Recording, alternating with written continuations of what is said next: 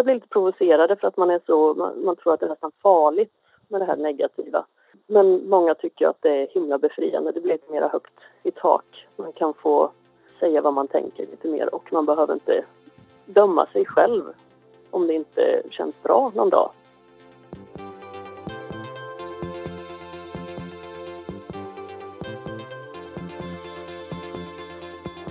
Du lyssnar på HSP-podden med Leveby Klar. Hej och välkomna till årets första avsnitt av HSP-podden med Leveby och Klar. Podden som handlar om högkänslighet. Och det är ju ett personlighetsdrag som 15-20% av befolkningen har och som innebär att du har ett känsligare nervsystem än resten av befolkningen vad gäller alla sinnen. Man plockar upp mer och känner lite mer. Ja, vi är lite extra allt kan man säga. Och kanske även lite extra jobbiga. Tycker du inte? Jo, alltså högkänsliga har ju några gemensamma egenskaper som man kan bli väldigt irriterad på. Det kan jag inte sticka under stol med. Och vad är det hos dig Ida som gör att folk kan störa sig på dig? Ja, men ganska mycket faktiskt. Om vi nu ska grotta ner oss lite grann i det negativa så har jag en hel lista här. Och det är saker som generellt sett gäller alla högkänsliga. Vi är väldigt känsliga för ljud. Ja, alltså det måste jag ju vara ärlig med att säga att det kan ju vara lite irriterande att behöva stänga av mina timers hemma när du kommer på besök för de tickar för högt. ja, men det tar inte slut där. Vi är ljuskänsliga också. Ja, och där, det kan jag också skriva under på. Jag är ju både ljud och ljuskänslig eh, och eh, det är ju inte jättekul för resten av sällskapet när man är och shoppar någonstans att jag måste gå och sätta mig vid toaletterna på köpcentrumet för att komma ifrån allt ljus. Ja, men det låter ju ganska jobbigt för omgivningen. Ja. Vi är känsliga för starka dofter och smaker också. Jag gillar ju inte ost, till exempel. Det luktar Nej. starkt och konsistensen är bara usch, alltså jag får liksom kvällningar. Ah. Och då måste folk laga specialmat fastän jag inte är allergisk. Och det är jobbigt för folk. Och så är vi extra känsliga för smärta också. Ja, och det där kan man ju störa sig på när någon annan ska ständigt klaga över att de har ont någonstans. Även att det bara gäller ett skoskav eller halsont. Ja, här kommer det fram. Ja, jag verkar visst eh, undermedvetet här irritera mig lite på, på dig Ida och dina åkommor. Det är lugnt. Det här är min personliga favorit. Vi ältar, oroar oss, grubblar, analyserar och tänker djupt. Och det har jag fått höra mer än en gång. Du tänker för mycket. Du ska alltid hålla på. Ta det inte så allvarligt. Lev i nuet. Var lite mer lättsam och inte så himla negativ. De flesta högkänsliga är introverta och eh, det kanske man också kan störa sig på lite grann, eller vad säger du Ida? Ja, men jag är ju extrovert och jag måste faktiskt erkänna att jag kan bli misstänksam mot introverta ibland. Jag blir liksom nervös av att de verkar iaktta ett samtal utan att själva delta. Som att samtalsämnet inte passar dem. Eller att de ska tycka att jag tar över för att jag pratar så mycket. Och sen kan ju blyghet också förväxlas med att man är dryg, tror jag är ganska vanligt. Och så ser ju högkänsliga faror överallt. Och det kan ju uppfattas som lite töntigt att inte våga gå över vägen när det är röd gubbe fast det inte är några bilar som svischar förbi.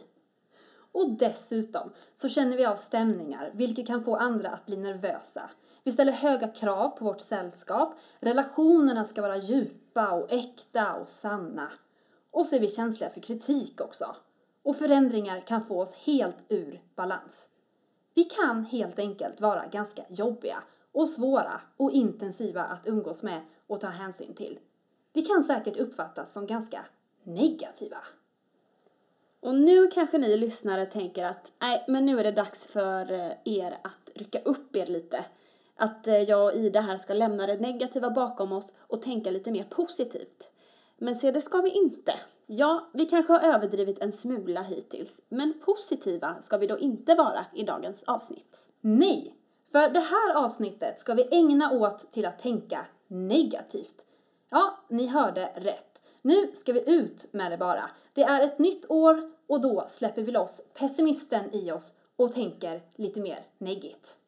Vi struntar i alla som tycker att vi är jobbiga och eh, där har vi medhåll, för det borde vi göra. Ida Hallgren är psykolog och doktorand i filosofi vid eh, Göteborgs universitet och hon håller kursen Negativt tänkande, bättre än så här blir det inte. Och hon hyllar flera av de högkänsliga egenskaperna som kan uppfattas som negativa, som att se faror runt hörnet, att älta och grubbla. Hon lär oss verkligen inte att vi ska rycka upp oss, utan att faktiskt se positivt på vår negativitet. Vi ringde upp henne på telefon så ljudet är tyvärr inte det bästa, men fortsätt gärna lyssna på när hon berättar att det positiva tänkandet har gått för långt. Det har ju blivit som någon eh, slags förväntning. I Sverige har vi ju samma ord nästan på att, eh, att lyckas och lycka. Det har blivit liktydigt. Inte som en eh, information om att nu kanske vi är på rätt väg eller att någonting kanske är bra utan det har blivit det där känslotillståndet har blivit ett mål i sig. Och det är klart, det går ju hand i hand lite grann med eh, helt enkelt det här konsumtionssamhället. Att ha mer och mer medan vi blir mer och mer tomma under ytan så fattas det någonting. Så att då försöker vi liksom hitta nya kickar för att försöka upprätthålla den här lyckade positiva fasaden. Man, eh, ja, nya upplevelser, nya prylar eller någonting som liksom fyller på. Det är ett himla slit om man ska försöka ha positiva känslor hela tiden. Om man ska framkalla dem liksom. Det kan ju vara att man missar att liksom lyssna på information som finns i, i känslor. Um, finns det varningssignaler så kanske man ska lyssna på dem både på samhällsnivå och på egen nivå och se är det här någonting som vi bör undvika. Eh, är man rädd så kanske man eh, ska i alla fall vara medveten om vad man är rädd för. Eh, är man arg så kanske man ska fundera på om det finns vissa gränser man behöver sätta. Är man eh, utmattad och trött så kanske man behöver säga nej och inte tänka att allt är möjligt och köra in i väggen. Speciellt om man lätt blir liksom utmattad av för mycket. Eh, så behöver man ju absolut vara medveten om det här gamla uttrycket känn dig själv. Det låter väldigt befriande att få tänka lite mer negativt. Ja, det är ju det som många säger. Vissa blir lite provocerade för att man är så, man, man tror att det är nästan farligt med det här negativa. Eh, men många tycker att det är himla befriande. Det blir lite mer högt i tak. Man kan få eh, säga vad man tänker lite mer och man behöver inte döma sig själv om det inte känns bra någon dag. Utan så kan det vara. Hur brukar reaktionerna vara på kurserna just i negativt tänkande? Ja, de som har gått den blir ofta säger var, vart finns fortsättningskursen? Eller man blir sugen på att ha mera liksom, meningsfulla diskussioner. Det saknas sådana ställen i samhället idag att prata om saker som betyder mera. Speciellt det här när man ska visa upp en fin yta i sociala medier och sådär. Det finns lite nya, nya studier som visar att eh, man grubblar mer om man förväntas ha positiva känslor och förväntas att ha, inte ha några negativa känslor så grubblar personer mer över misslyckanden och kanske mer över varför man inte är lycklig och varför man inte har rätt sorts känslor. Och så blir det liksom i, ett, eh, i en kultur som lägger mycket vikt vid att man ska ha just positiva känslor och att det är väldigt dåligt att ha negativa känslor. Och det blir ju lätt att det där sprider sig till att eh, man kan tro att det är fel på en själv eller någonting också. Att det inte bara är det att man eh, har jobbiga känslor utan det är också något som är fel på en själv eller på livet. Istället för att det bara är någonting som eh, vi har. Vi har en uppsättning olika känslor. Men du tycker inte att man ska gömma undan de negativa känslorna? Nej, alltså det är kontraproduktivt att försöka, ofta att försöka tänka på någonting annat. Då blir det lätt att man eh, förstärker dem, utan de har någon slags information, budskap. Man får eh, eh, lyssna på vad det är och ibland så får man ju, man behöver ju inte agera på dem som vi vet. Men eh, att försöka låtsas att man inte har dem brukar helt enkelt inte funka. Utan man kan ju fatta visa val om man är väldigt eh, utmattad och eh, känner sig väldigt sliten så kanske man får välja att eh, gå hem och vila även om man vill göra någonting annat eller man kanske har eh, oro över att inte prestera ännu mera. Men då kanske man inte ska lyssna på den utan då bestämmer man sig om man är lite vis för att eh, tacka nej och gå hem och vila och så vidare. Så att det är inte så att man bara ska reagera på känslor eller reagera negativt med rädslor inför eh, något främmande eller vad som helst utan att man eh, analyserar, tittar lite grann på vad det är för känslor, vad de säger och sen väljer hur man ska agera. Det här eh, ta talesättet då, gilla läget, vad tycker du om det? Ja, det finns ju en eh, väldigt bra bok som har den, den titeln översatt till svenska Gilla läget, hur allt gick åt helvete med positivt tänkande. Eh, engelska titeln är Smile or Die. Men det är ju Gilla läget i den där formen att man ska le och vara glad oavsett om man ska vända allting till det positiva. Så den typen av gilla läget tycker jag väl inte riktigt är något vi behöver sprida. Däremot att acceptera läget, det är någonting som är bra. Det har vi ett kurstillfälle om buddhismen som ju inte handlar om eh, någon slags shortcut till harmoni och evig lycka utan som vilar på grundbulten livet innehåller lidande, allt lidande. Hur kan man acceptera det för att minska lidandet? På både, både eh. gott och ont då låter det som? Ja, och lite utan allt fokus på om det är gott och ont hur det är just nu utan också för att eh, eh odla insikter om hur man fungerar för att kunna igen fatta visa val som ska minska lidande för alla kännande varelser. Det är liksom den eh, eh moralfilosofisk kontext som vi har plockat en massa såna meditations eh, och mindfulness-tekniker men i väst har det ju kopplats ihop med den här positivitetsnormen där allt bara ska gå ut på att man ska öka sin egen lycka. Och det blir ju tyvärr ganska kontraproduktivt. Man blir ganska ensam om man bara ska ha som livsmål att försöka maximera sina egna positiva känslor. Det som istället vad lyckoforskningen visar är ju att engagera sig mera för andra. Det är det som ger någon eh, långsiktig eh, meningsfullhet och kanske harmoni och acceptans och, och som bieffekt också lycka ibland. Hur tycker du att man kan säga till folk då som tycker att man är negativ eller är så gnällig? Ja, frågan är ju vad det är som är fel på det. Om någon eh, säger var inte så negativ så är frågan var, varför inte? Personen som säger det kommer ju ofta undan med det för att det är en norm att man inte ska vara negativ eller tänka negativt. Så att, men det är ju inget argument utan det är ofta bara ett sätt att få tyst på personen för att man inte vill lyssna. Ja men egentligen så handlar det väl om, som jag tolkar det, att få tillåta sig att vara både ledsen och glad. Ja, och allt det andra vi kan vara, precis. Eh, så det handlar inte om att eh, försöka framkalla så mycket negativa känslor och reaktioner som möjligt utan eh, precis inse att vi har liksom evolutionärt sett en uppsättning olika känslor annars hade vi inte överlevt så länge. Så nu låter det som att vi kommer överleva ett tag till om vi kan bejaka den lite mer negativa sidan i oss också? Ja, precis. Lite pessimism om klimatförändringar som skulle aktivera lite negativa känslor och få folk att tänka om. Det hade behövts bra tips också inför 2018. Eh, du, tack mm. Ida Hallgren för att vi fick ringa upp och prata med dig. Mm, så lite så. Ja, det här tar vi med oss in i det nya året. Har du avlagt några nyårslöften, Matilda? Nej, jag har ju inte det. Jag brukar inte göra det. Jag tycker att det kan bli så himla klyschigt att varje nyår så ska alla göra om sig själva och förnya sig själva, få ett bättre liv varje år.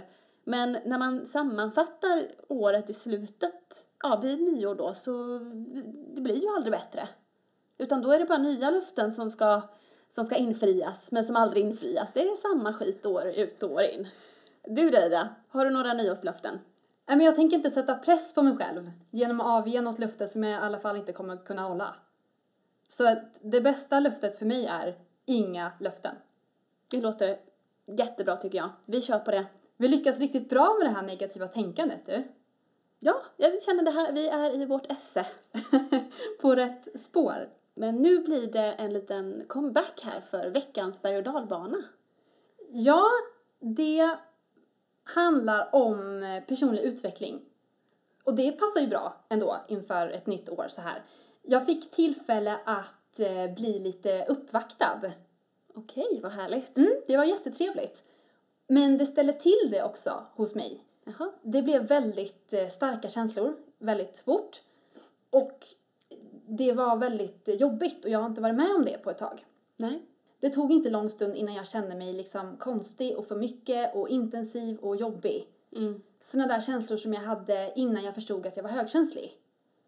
Alltså för jag har alltid tänkt att så här, nej, men när jag väl träffar någon nu, då ska allting vara liksom lugnt och harmoniskt och fridfullt och liksom i total balans. Ja. Och sen så bara så här skrattade jag åt mig själv att det är ju en väldigt fyrkantig form att sätta mig själv i. Jag Ja. som inte passar in i några fyrkantiga former. Verkligen. Och då skrattar jag lite åt mig själv att jag har ju accepterat att jag går upp och ner i mitt dagliga liv. Men i kärleken, då ska jag på något vis vara, då är det uppstyrt. Då måste jag vara liksom ordnad. Mm. Och det var en sån befrielse att komma på, bara på den här lilla korta romansen, att det är inte jag.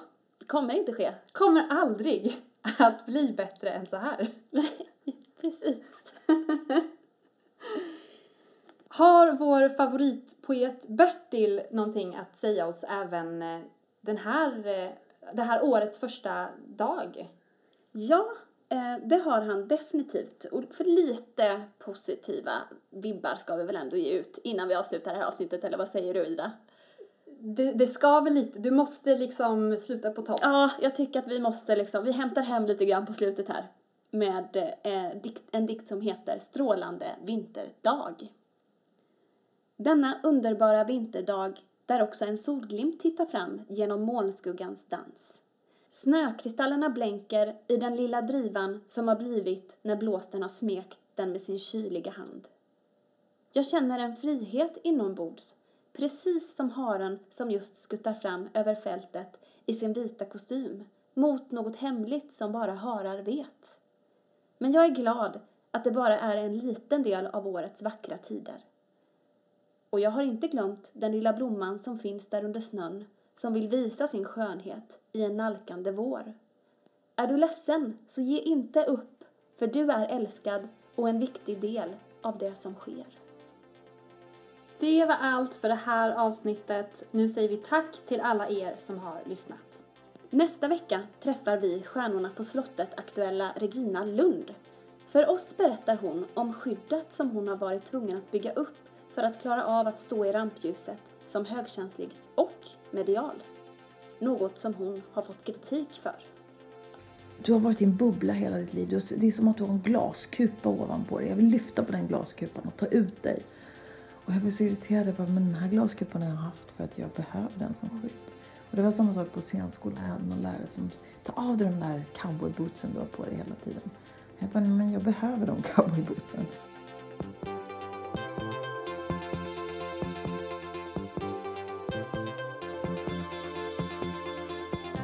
Har lyssnat på HSP-podden med Leveby och Klar.